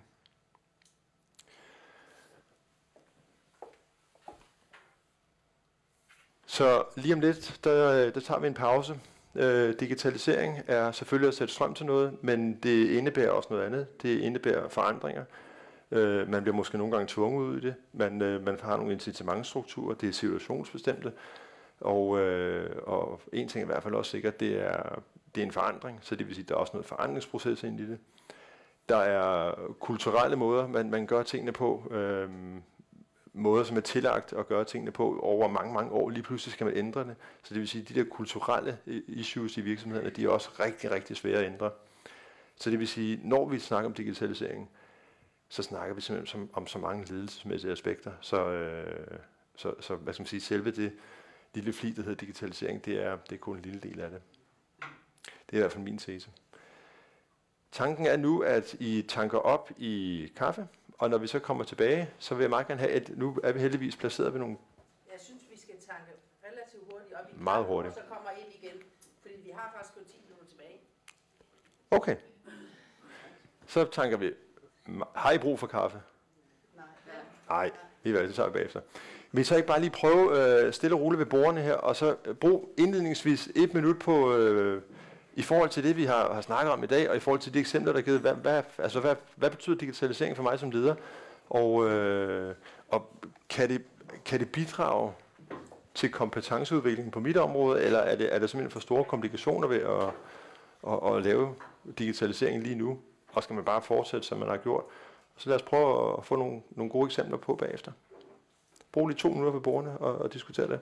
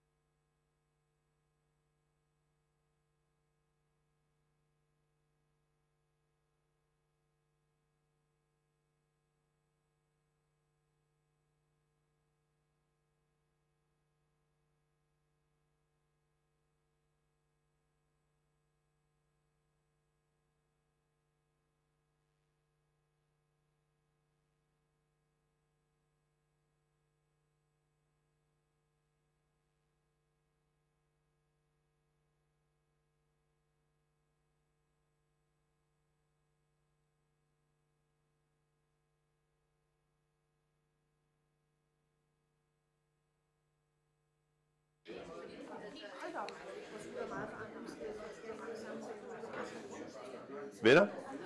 Skal vi ikke, øh, skal vi ikke bare køre videre?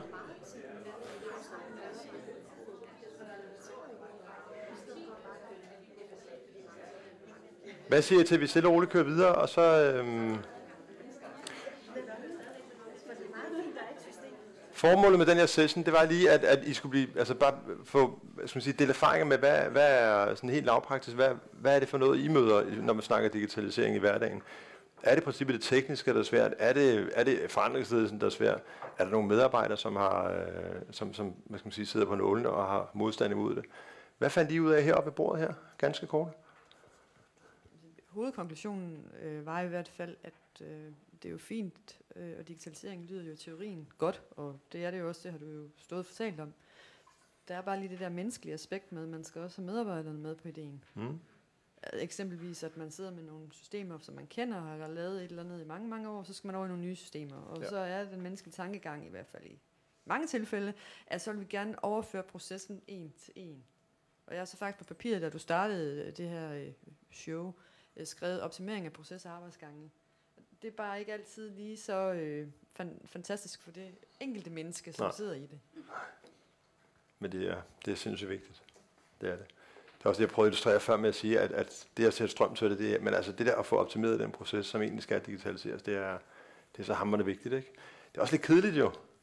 Det er jo så fancy at sidde og arbejde med digitalisering, ikke? Men, men det at, at tage robotsarbejdet mange gange, det er, det er, ikke, det er, ikke, så, det er ikke så spændende, men, men utrolig vigtigt.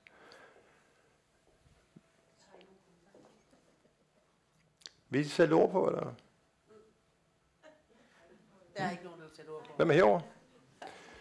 Imens, men, imens I lige øh, tænker over jeres input der, så noget, hvad skal man sige, når, når vi taler digitalisering derude, så er det, det er jo forandringer, man, man skal ind i, man skal over i andre systemer og sådan noget.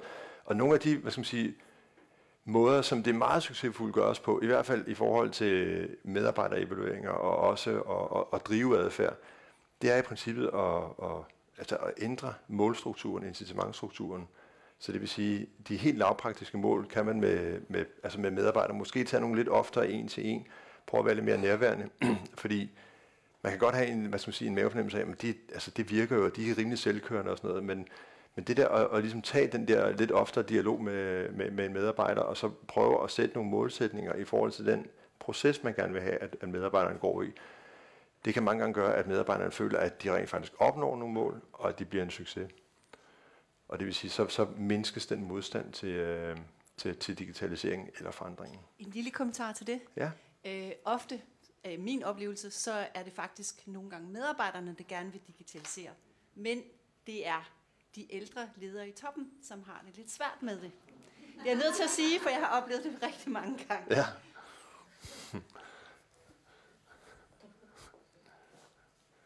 Havde I nogle gode input herovre ved bordet her? Altså, jeg, jeg har fortalt om, at vi i Hofor Drift Fjernvarme, der har vi rent faktisk af egen øh, drift. Det har ikke noget at gøre med hverken kost eller kunder, der har sat det i gang. Men der øh, iværksatte vi et projekt med, at vi har øh, systematiseret og struktureret al viden til vores medarbejdere. Mhm. Mm. Og det er jo blandt andet alle de medarbejdere, der går ud på gaden og, øh, og laver fjernvarme til jer.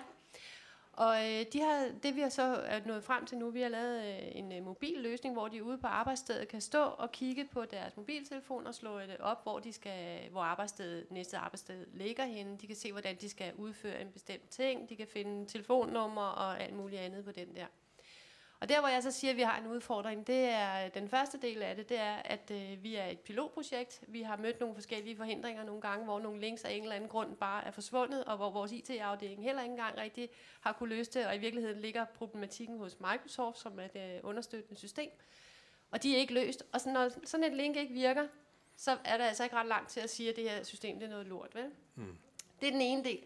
Den anden del er, at vi har mange medarbejdere, som øh, er i den ældre generation, men mange af dem er nu ret øh, IT-interesserede, men der er altså også nogen, som øh, simpelthen øh, ikke engang har en computer derhjemme. Og der er det rigtig, rigtig svært at få dem med på det her, og det kræver rigtig meget undervisning. Men øh, overvejende vil jeg sige, så er det rigtig, rigtig godt. Men det kan bare ikke stå alene, digitaliseringen, fordi rigtig meget af det er vi også nødt til at holde nogen i hånden og fortælle dem om, at det er sådan her, og vise dem, mm. hvordan tingene fungerer. Ikke? Mm. Og det har jo også noget at gøre med, hvad det er for en læringsstil, tænker jeg, vi har hver især. Fordi nogle af os lærer rigtig godt ved at lytte og ved at se YouTube-videoer.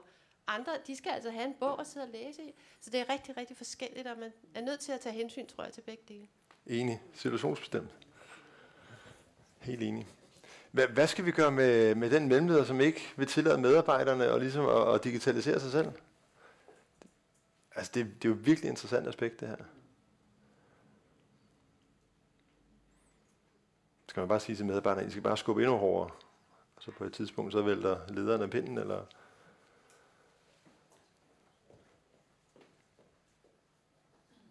Tiden er måske også ved at løbe ud. Ja. Men jeg vil lige gerne fortælle en kort historie, altså fra, nu er det så fra en, jeg har både været i det private og det offentlige, øh, men i, et, fra kultur- og fritidsforvaltning, hvor man, hvor man faktisk gjorde det, at man tog samtlige ledere med på alle niveauer. Altså helt, helt ud til bademestrene ude i svømmehallerne, til direktørerne, på sådan et forløb, hvor, øh, hvor man snakkede digital ledelse hen over et halvt år. Altså fire moduler. Og det startede i virkeligheden også med, at altså, hvis du siger altså, bademestre og sådan, øh, alle sådan mellemledere, mange af dem kunne slet ikke se, hvad, hvad sidder jeg her for? Altså, hvad har det med mig at gøre det her? Ikke? Efter, efter et halvt år, så var alle fuldstændig inde i det der mindset og den diskussion. Fordi det begyndte at se, at diskutere og, og begyndte at være nysgerrig på, hvad for nogle muligheder er der egentlig på mit område? Hvad betyder det her for mig? Så altså, i stedet for at tale om, at vi skal smide stridt folk ud, så tror jeg egentlig mere på, altså, at man skal invitere folk ind i den her Mm. dialog om, Mm. hvad er det egentlig digitalisering kan, og hvad for nogle muligheder er der i det? Og, og hvad, hvad for en rolle skal jeg så spille som leder? Hvem er det, der skal invitere ind så? Altså, det, du mener, det er topledelsens ansvar Ja, præcis, at, at, at sætte den proces i gang. Lige præcis. Og det, når, når jeg står heroppe og siger, at, at digitalisering er i princippet en, en forandringsledelsesproces, øh, sidste kommentar herfra, så er det jo også altid, altså forandringer er jo drevet, øh, altså hvis det ikke kommer fra topledelsen, og hvis, det, hvis incitamentet ikke ligesom kommer derfra, og kommunikationen ikke kommer derfra, så kan der være nok så mange initiativer nede i organisationen, men, men, men det er klart, den, den skal helt klart drives deroppe. Kære venner, vi er, vi er ved at nå ved vejs ende. Prøv, jeg er her en halv time nu, så hvis, hvis der er nogen, der ikke er så travlt, så øh, bliv endelig og, og sid og snak lidt digitalisering. Og ellers, øh, tusind tak, fordi I, I kom ind i dag, ikke også? Og så snakkes vi løbende.